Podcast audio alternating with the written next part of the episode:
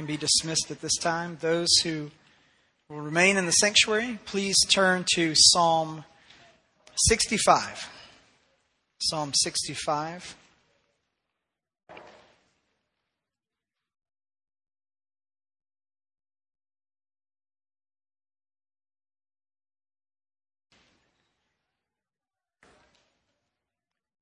Psalm 65, beginning in verse 1. For the choir director, a psalm of David, a song. There will be silence before you and praise in Zion, O God. And to you the vow will be performed. O you who hear prayer, to you all men come. Iniquities prevail against me. As for our transgressions, you forgive them. How blessed is the one whom you choose and bring near to you to dwell in your courts. We will be satisfied with the goodness of your house, your holy temple. By awesome deeds you answer us in righteousness, O God of our salvation. You who are the trust of all the ends of the earth and the farthest sea, who establishes the mountains by his strength, being girded with might who stills the roaring seas and the roaring of their waves and the tumult of the peoples. They who dwell in the ends of the earth stand in awe of your signs. You make the dawn and the sunset shout for joy. You visit the earth and cause it to overflow. You greatly enrich it. The stream of God is full of water. You prepare their grain for, thus you prepare the earth. You water its furrows abundantly. You settle its ridges. You soften it with showers. You bless its growth. You have crowned the year with your bounty, and your paths drip with fatness. The pastures of the wilderness drip, and the hills gird themselves with rejoicing. The meadows are clothed with flocks, and the valleys are covered with grain. They shout for joy. Yes, they sing. Let's pray together. Father God, thank you. Thank you for beautiful passages like this one that demonstrate your goodness to your people, that demonstrate your kindness and your compassion and the blessing that comes to those who are in Christ Jesus. Father, thank you for the outward signs of blessing that touch all of humanity. Father, may we in the rejoicing over these, point people to the Lord Jesus Christ, even through them. And we ask it in Christ's name. Amen. So this morning, this psalm's beautiful psalm. It's it's an exquisitely beautiful psalm. And it starts out in a very odd way. Very odd way. It starts out with the notion of both silence and praise. Both of these together in unison at the very beginning of the psalm. And so in verse 1, we're going to hang out here for just a few minutes. There will be silence before you and praise in Zion, O God. To you the vow will be performed. There will be silence and there will be praise. Now, We've got to figure out how that fits together because that, that's just weird. Like, I can't be the only one who did the study this week that when you read that the first time, you go, okay, that's weird. How are we going to have silence before you and praise before you at the same time? Because I've never, listen, I've been doing the stuff in, in, Christian ministry and community life for a really, really, really long time. And I've been to a lot of different places and a lot of different environments and a lot of different circumstances where they have like, praise gatherings. I've never been to one. Would say, hey, we're going to have a time of praise. And everybody just sat there quiet. It's really weird. So what, what's going on with this? What, what is David attempting to communicate by talking about silence and praise at the same time. So there, there's, there's two different pathways that you could go where this makes sense. And it's always a struggle when there's legitimately two different ways that you can understand something and it makes sense, to land on which one's right because these two things don't agree with each other, and so they both can't be right. But there really are only two ways to understand this. So I'm going to walk through both ways and just tell you where I landed and let you know you don't have to land where I land. Okay? That's the beautiful thing about complex passages like this. But here we go. Silence. Let's start with silence because that's what David starts with. Let's start with silence. It could be that David is making reference to the overwhelming reverence that happens when you find yourself in the presence of the Lord. If you've never had a worship experience personally like that, where either you're hearing the word preached, or you're hearing confession made, or you're hearing songs sung in a corporate setting, and you just become overwhelmed with the reverent reality of, of God being with us, God loving us, the incarnational reality of Christ in us, that the only proper response is to be quiet. It, it, it, it's, a, it's, a, it's a remarkable thing that can occur. David could be talking about that. And there are other Psalms where he makes reference to that that, that, that, that God's people will be silent before him, that they're overwhelmed by his glory, and those kinds of things. And so there, that very well could be what David is talking about. Or, David could be using the language of silence as representative of judgment. Because all throughout the Old Testament, in a host of places, and it actually carries over into the New Testament as well, when you have this ultimate appearing before God of all mankind, you have those that are praising God because they know they are welcomed into the presence of God as the people of God. And you have those who in judgment fall silent before God. Their voices of opposition against God are finally cut off.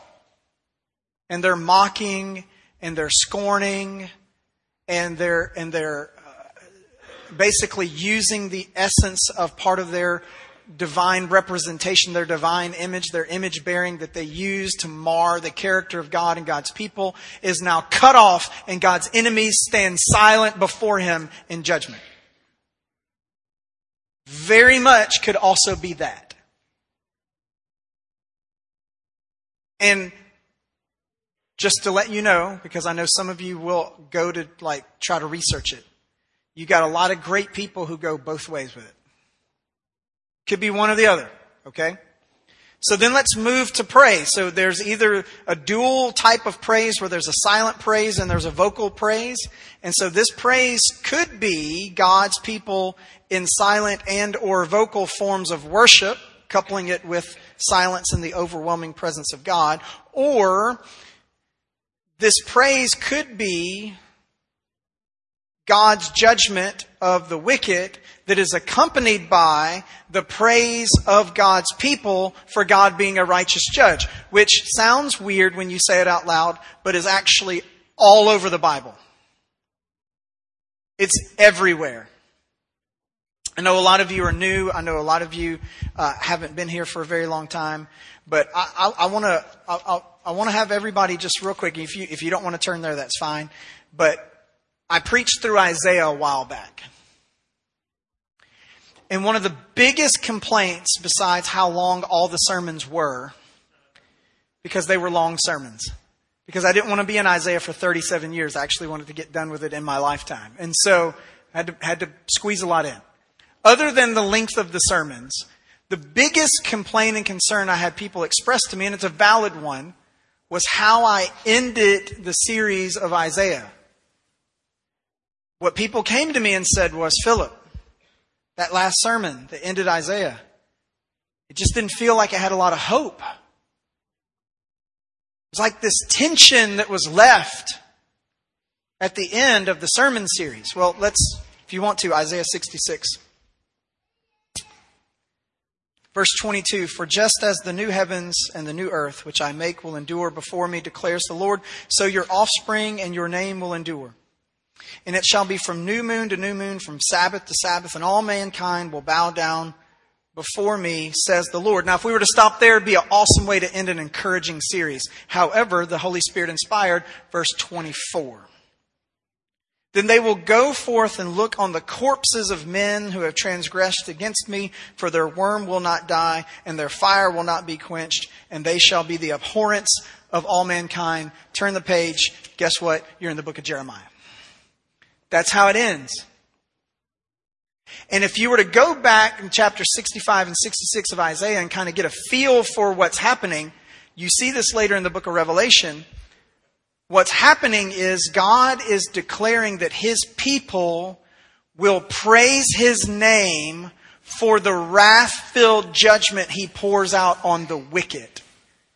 There's an entire worship song in the book of Revelation about God's destruction of His enemy represented by Babylon, where where they see, very much like the language of Isaiah, the corpses of the wicked struck down by the fury of God, and they sing a praise song to God because of that. You say, Philip, I don't like this. You know, I don't like it either, but it's in there. And it very well could be that what David is referencing is the enemies have now been laid silent and we're praising God for his wrath filled judgment on the wicked. It could go both ways. It really could go both ways. So how do you kind of figure out where you should land? Because I told you where I'm, I'm thinking I sh- should land. You don't have to land there. But how do you kind of get there? Well, it's the second part of verse one in my mind that helps give us some clarity to what it is that David is talking about.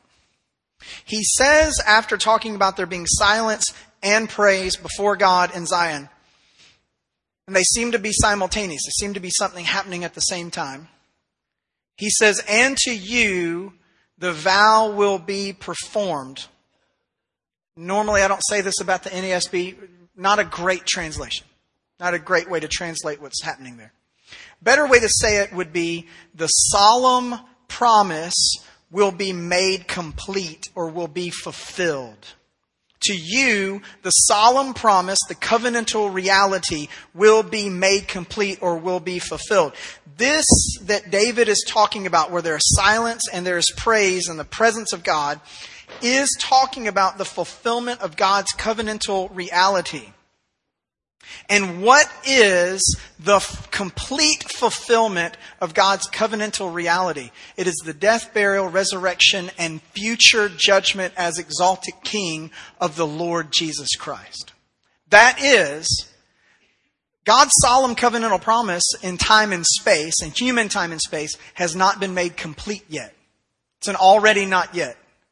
It's already happened in God's eternal perspective, but it hasn't fleshed itself out in real time and space.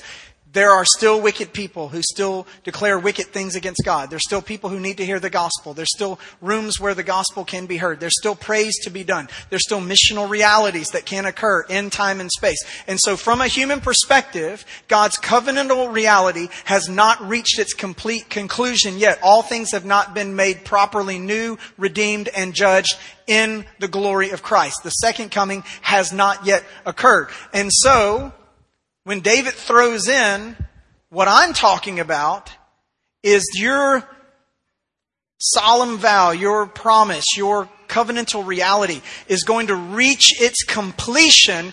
That happens, in my mind, when those who have been judged are laid to silence and those who are redeemed sing God's praises for their silence. I think that David is starting this psalm off in a declaration of an eschatological reality of all things being fully completed in the Lord Jesus Christ. I think that's what's happening. You say, Philip, why does that matter? It matters because of what happens next in the psalm. I think the psalm reads better if that's where we land. And so that's why I spent some time kind of hanging out there with those views. Now, psalm reads great if you read it the other way, and that's fine. But I'm going to read it like that. And so, O you who hear prayer, To you all men come, or all flesh comes, is really a, a better way to say that. Verse 2. Iniquities prevail against me, and as for our transgressions, you forgive them. And that's a fun thing happening there in verse 3. We'll get to it in a second. How blessed is the one whom you choose and bring near to you to dwell in your courts. We, David's including himself in that group that was brought near to God, will be satisfied with the goodness of your house, your holy temple. And so God's covenant is completely fulfilled in the gospel of Jesus Christ. Wow, even for Baptists, at least one person should have said amen. But that's okay. It's okay. You're distracted by the game this afternoon, I understand. You hear our prayer. You hear our prayer. The scripture makes it very clear. Hear me this morning. The scripture makes it very clear that God, who knows all things, sees all things, hears all things, engages all things, is aware of all things, volitionally in some way that we do not comprehend, chooses to not relationally hear the prayers of the wicked. In Isaiah, it talks about how my sin has caused God to hide his face from me where he does not hear me, he does not see me. It says elsewhere in the Old Testament that the prayers of the wicked are an abomination to God. What is the only prayer of the wicked that God hears? It's the prayer of repentance where they become righteous. And then after that, he hears all of their prayers because they are now covenantal children of the reality of the gospel message of Jesus Christ. And so this flesh is coming. How does this flesh come? Well, it has to come in some way where sin is overcome. And I want you to see what happens. Iniquities prevail against me. Our sin was great and we could not defeat it. Friend, this morning, you can't just turn over a new leaf. You can't pull yourself up by your proverbial bootstraps and try to make yourself better. You can't try to wash yourself off good enough to where God will be pleased with what you're presenting to Him. Your sin my sin is ingrained deeply into the heart reality of who we are. We are born into this world as children of wrath. We are born by nature sons of Adam. We are made into this life as having enmity with God. We stand against the Lord. We do not become sinners because we commit sin. We commit sin in our lives because we were born sinners in full rebellion against the image of the Most High God. God, it is broken and it is marred in us. As David says here, our iniquity, my iniquities prevail against me. I try and I strive and I fight and I claw and there's nothing in my own strength that I can do to overcome my own sin. It's remarkable that somebody besides the apostle Paul in Romans chapters 1, 2, and 3 speaks to the total depravity of man. I know that's shocking to some. But it's on every page. We cannot save ourselves. Cannot do it. And so what does David then say? What does David then offer when he's talking about this covenantal reality that needs to be fulfilled so that God can have justice, but God can also be the justifier, as the apostle Paul does speak to in the book of Romans. He says, as for our transgressions, are what are we going to do about it? My iniquities prevail against me. I can't overcome it. So as for our transgressions, you forgive them. Amen. Praise God. Now, that's beautiful as it is in the English translation. As for our transgressions, you forgive them. That's beautiful. Friend, it gets even more profoundly beautiful when you kind of open it up from the Hebrew a little bit. That word that we translate for forgive is the same Old Testament word that is commonly used for the concept of atonement. Not just blank check, blank slate forgiveness, but the Hebrew cultural concept of atonement, which if you were with us during our Leviticus study, you know means there has been some other thing sacrificed for you that God can look at you and see that you've been covered by blood so that you are no longer considered guilty. Well, guess what, friends? The blood of bulls and goats in no way can forgive us of our sins. So David, under the inspiration of the Holy Spirit, way outside of his own knowledge and awareness, is speaking to the fact that I have this iniquity that I can't overcome and I have to be covered over by blood. God has to atone for my sins. And in his mind, he may have been thinking about the temple. In his mind, he may have been thinking about the Levitical animal sacrifices. But friends, we know in the great fulfillment of things, he's speaking to the reality of the covenantal fulfillment that is found only in the work of Jesus Christ. Friend, you can't overcome your sin. But praise be to God, Jesus has overcome your sin. He's covered it with his own blood. And so then, David speaks to the blessing of the one whose sin has been covered by the one greater than him. And listen to how he talks about this. How blessed is the one whom you choose and bring near to you. For the purpose of what? To dwell in your courts to be part of your kingdom.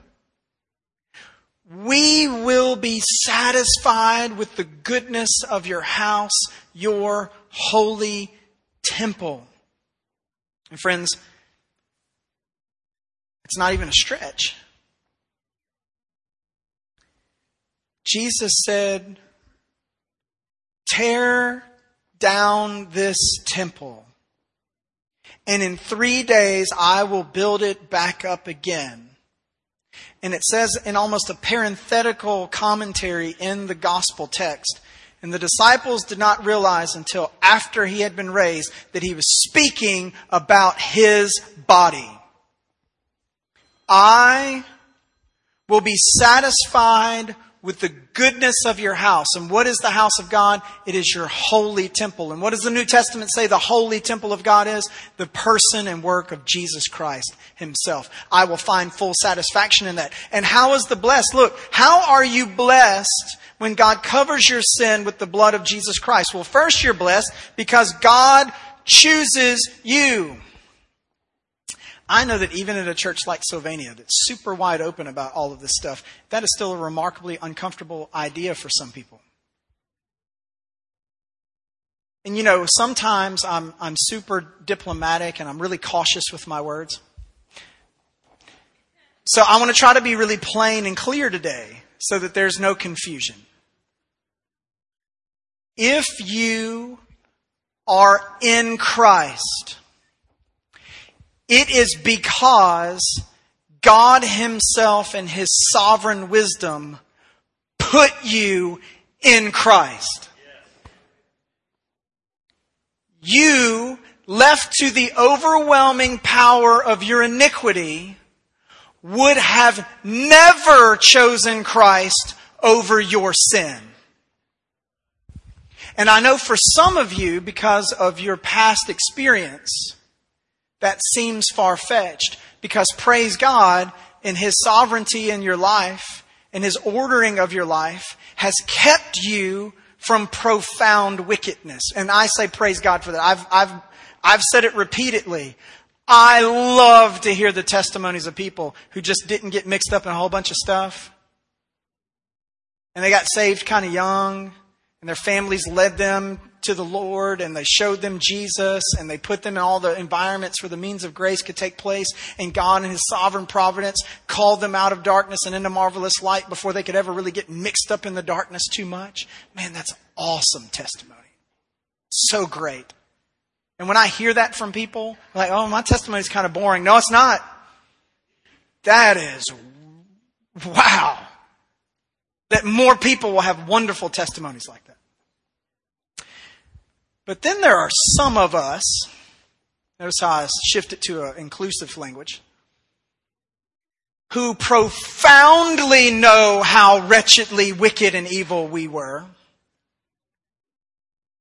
and know with all clarity had God not done some profound, miraculous work in the dark recesses of our stony heart, we never would have even dreamt of following Christ.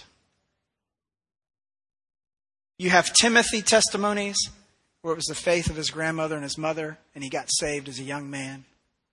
And you have Paul testimonies where he's on his way to kill some Christians, and Jesus just shows up and overwhelms the thing and you've got all kind of testimonies in between. But friends, the common theme for all of the testimonies is right here. How blessed is the one whom you, God, choose to bring near to yourself. Friends, you did not pick God. It's not how it works. It's not how it works.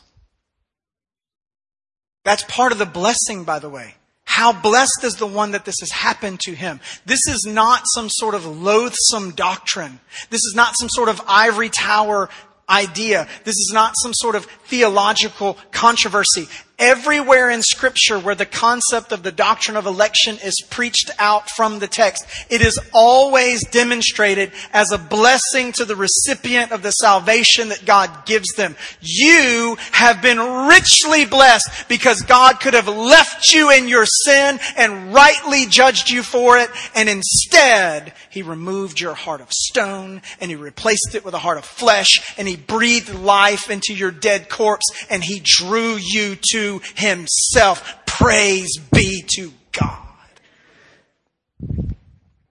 David calls it a blessing, as does the Apostle Paul in Ephesians chapter 1. The one that God brings near to himself. He doubles down on it. And what does he say about being brought near to God? Well, first, you get to dwell in his courts. Friends, listen, when you go into the courts of the king, you can only go into the courts of the king for two reasons. Well, three technically. But to go into the court of the king must always be by invitation. You don't just get to show up. That's, that's in keeping with he drew you near and he's the one that chose you to come. You can stand outside the castle wall all you want to say, I want to see the king. But unless he says you can come in, you don't get to go in. And so if you happen to find yourself in the court of the king by invitation, there's historically three reasons why you get to go into the court of the king. One, you are a welcomed guest slash family member slash citizen of the kingdom, and the king has allowed you to come in. That's what David's talking about right here. Two, you're a foreign dignitary. They're going to negotiate business with the king. Never happens with God in the Old or New Testament. Nobody's negotiating. We have one story, semi of negotiation. It's from the book of Job. I don't think you want to be that character in story. If you don't know who that character is, please go read the first couple of chapters of Job when you get home. You'll see you don't want to be the foreign dignitary trying to make a negotiated plea with God. You don't want to be that guy. Third, you were brought in by the king because he was at war with your people and you have been soundly defeated and he is publicly mocking you in your defeat by having you kneel before him in surrender. The first one and the second one is what David was talking about in verse 1. We have those who have fallen silent, and we have those who are singing praise. The ones who have fallen silent are have yielded in shame to the defeat that they have suffered at the hands of the king. He's overwhelmed them and judged them. And those who are singing praise are welcomed into his kingdom because he's made them citizens of his kingdom and actually, by full extension, members of his royal family, seated in the heavenly places on thrones with Jesus Christ himself. That is a blessing. And notice what you then get to do. You get to be satisfied with the goodness of the house of God. All of the blessings that belong to Christ Jesus now belong to you. Richly blessed. And what are those blessings? I, am glad that you asked. Verses 5 through 13, he just lays out what these blessings look like, or at least some of them. This is not a comprehensive list, but this is a picture in poetic, metaphorical terms of the goodness of God to his redeemed people. And so notice here in verse 5 by awesome deeds you answer us in righteousness. Friends, God responds in extravagant ways because his salvation in the Lord Jesus Christ is an extravagant thing. If you look at your Christian life and you view it as boring and mundane, you are not viewing your Christian life correctly. Because the fact that you can claim to have a Christian life is an exceptional thing. Because the King of the universe chose you and drew you near to himself and put you in his courts to enjoy the goodness of his house. And there's nothing boring about that. There's nothing mundane about that. And so it's these awesome deeds you answer us in righteousness, O God of our salvation, who are the trust of all the ends of the earth and the farthest sea. In other words, this gospel is not going to be isolated to the time and space and land dwelling situation that David had. It's going to extend all over the earth. And so, what are some of these awesome deeds that God has done? God establishes the mountains by his strength. Now, I'm going to go ahead and say it. That sounds like a really weird salvation blessing. The mountains were established before I got saved. The mountains are established now that I am saved. And if the Lord tarries and I die and I'm waiting for the final future resurrection, the mountains will be pretty established while I'm gone. Mountains have been around for a long time. What a weird blessing to say that God has done to show his covenantal love for his people. That just seems kind of weird. Until you remember that all throughout the scripture, one of the pictures of God's judgment on the wicked is that the mountains do what? Them. And that at the end of it all, in the book of Revelation, that's the heart cry of the wicked. Oh, that the mountains would fall on us and we die rather than having to face the wrath of God.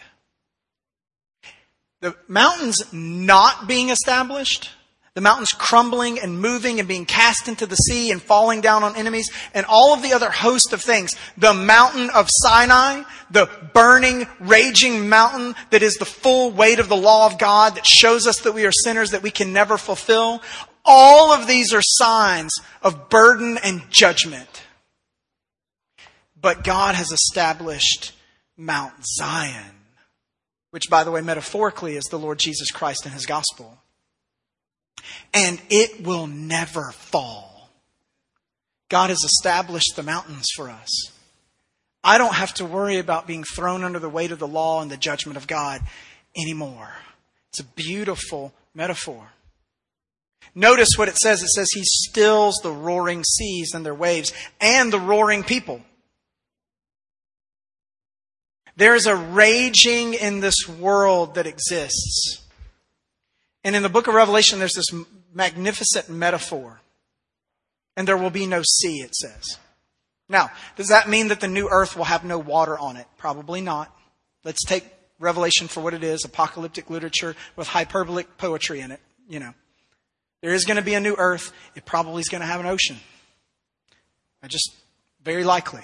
So what is he talking about there when he talks about these raging seas and all this kind? Why, why would you get rid of the notion of the sea? Well, in the Hebrew mindset, in the ancient world concept of the, of the mind, the sea was this dark, dangerous, abyss filled place. It was a place of judgment. It was a place of sin. It was a place of the unknown. It was a place of fear. And guess what? None of that stuff's a problem for us anymore. I don't know if you've ever been out in the ocean on a boat when it's calm versus out in the ocean. And not by, I don't mean like on a lake, I'm out in the ocean. One of the first cruises that my wife and I ever took, they sped up. They made an announcement. They said, We're going to be speeding up. We're going to try to arrive early. It's a tropical depression that was forming out in the ocean near our location. And they were trying to outrun it. That's what they were trying to do. Part of it caught up with us in the middle of the night. And I kid you not, friends, we were in our room. And it was sitting on the table, and then it was on the floor. And there was a, and I had to go outside to check for something, and I went around back. We were right near one of the, the pools on the back of the deck, is where we were right on the back of the boat. We were feeling everything. Because the storm was coming toward the, we were running away. That's, it was hitting us. Like our room, I think literally our room was impact zone. And so I go outside to go do something I need to do, and I look over the railing at the pool. The pool is creating capsizing waves. Like the water's coming up and folding over. You could have surfed in the pool. It's a five foot deep pool. That's what we were experiencing. You do not want to be on the raging sea. It will kill you. You will not survive. If it's you versus the ocean, the ocean always wins. If it's you versus the judgment of God, judgment of God always wins. If it's you versus the fear of judgment and the wrath of God because of the depth and the darkness of your sin, that always wins unless God calms the sea. It's a blessing. Friends, he's not talking about water. He's talking about the raging that goes on inside of those who've been redeemed. I don't have to rage against this life anymore. I don't have to rage against the consequences of sin. I don't have to rage against the darkness of my heart because the Lord Jesus Christ has calmed the sea within me. Mm. Man, it's good. And the dawn and the sunset will shout for joy. Every day of the Christian life, no matter what happened in that day from dawn until sunset, every day of the Christian life can be and should be marked by the joy of the Lord. Because your daily circumstances no longer dictate the delight of your heart. Because no matter how good or how bad that day was in circumstances, your day started and ended the same. You are in the courts of the Most High God, enjoying His goodness, His holy temple. And so whether it was the worst day you've ever had or the best day you've ever had, it was a day with Jesus and it should be filled with joy. The dawn and the sunset of all of your days, sing praise to God. It's beautiful. And then in 9 through 10 and toward the end, he talks about this abundance that he supplies. He causes the earth to be watered and to bring about an abundance of food. It's, I love how here at the end, there's just this abundance upon abundance that gets kind of laid out. The pastures of the wilderness drip. The hills gird themselves with rejoicing. The meadows are clothed with flocks. The valleys are covered with grain and they shout for joy. Yes, they, they sing. There's a few different things that are going on there. One is, is that your life truly is that blessed. It doesn't matter your bank account. It doesn't matter your educational level. It doesn't matter your social circumstances. It doesn't matter the persecution that you might face. All of those difficulties that truly do happen in life. You are if you're in Christ, if you have been chosen by God, if you've been drawn near to Him, if He has forgiven you of your sins, if He's covered you with the blood of Jesus, you are richly blessed. But I think it's even more than that. Because we have a dangerous tendency to think, like Elijah did, that we're the only one. There's nobody else. I'm out here all by myself. Oh, woe is me. And the scripture teaches that while not everyone will be saved, the metaphor that's used in the Revelation is that I looked out. And this is the ones who are there singing the praise. I looked out. There was the sand of the sea, and like the stars of the heavens, and no man could number them. When God pours out the blessing of his gospel in the world, it's abundance upon abundance.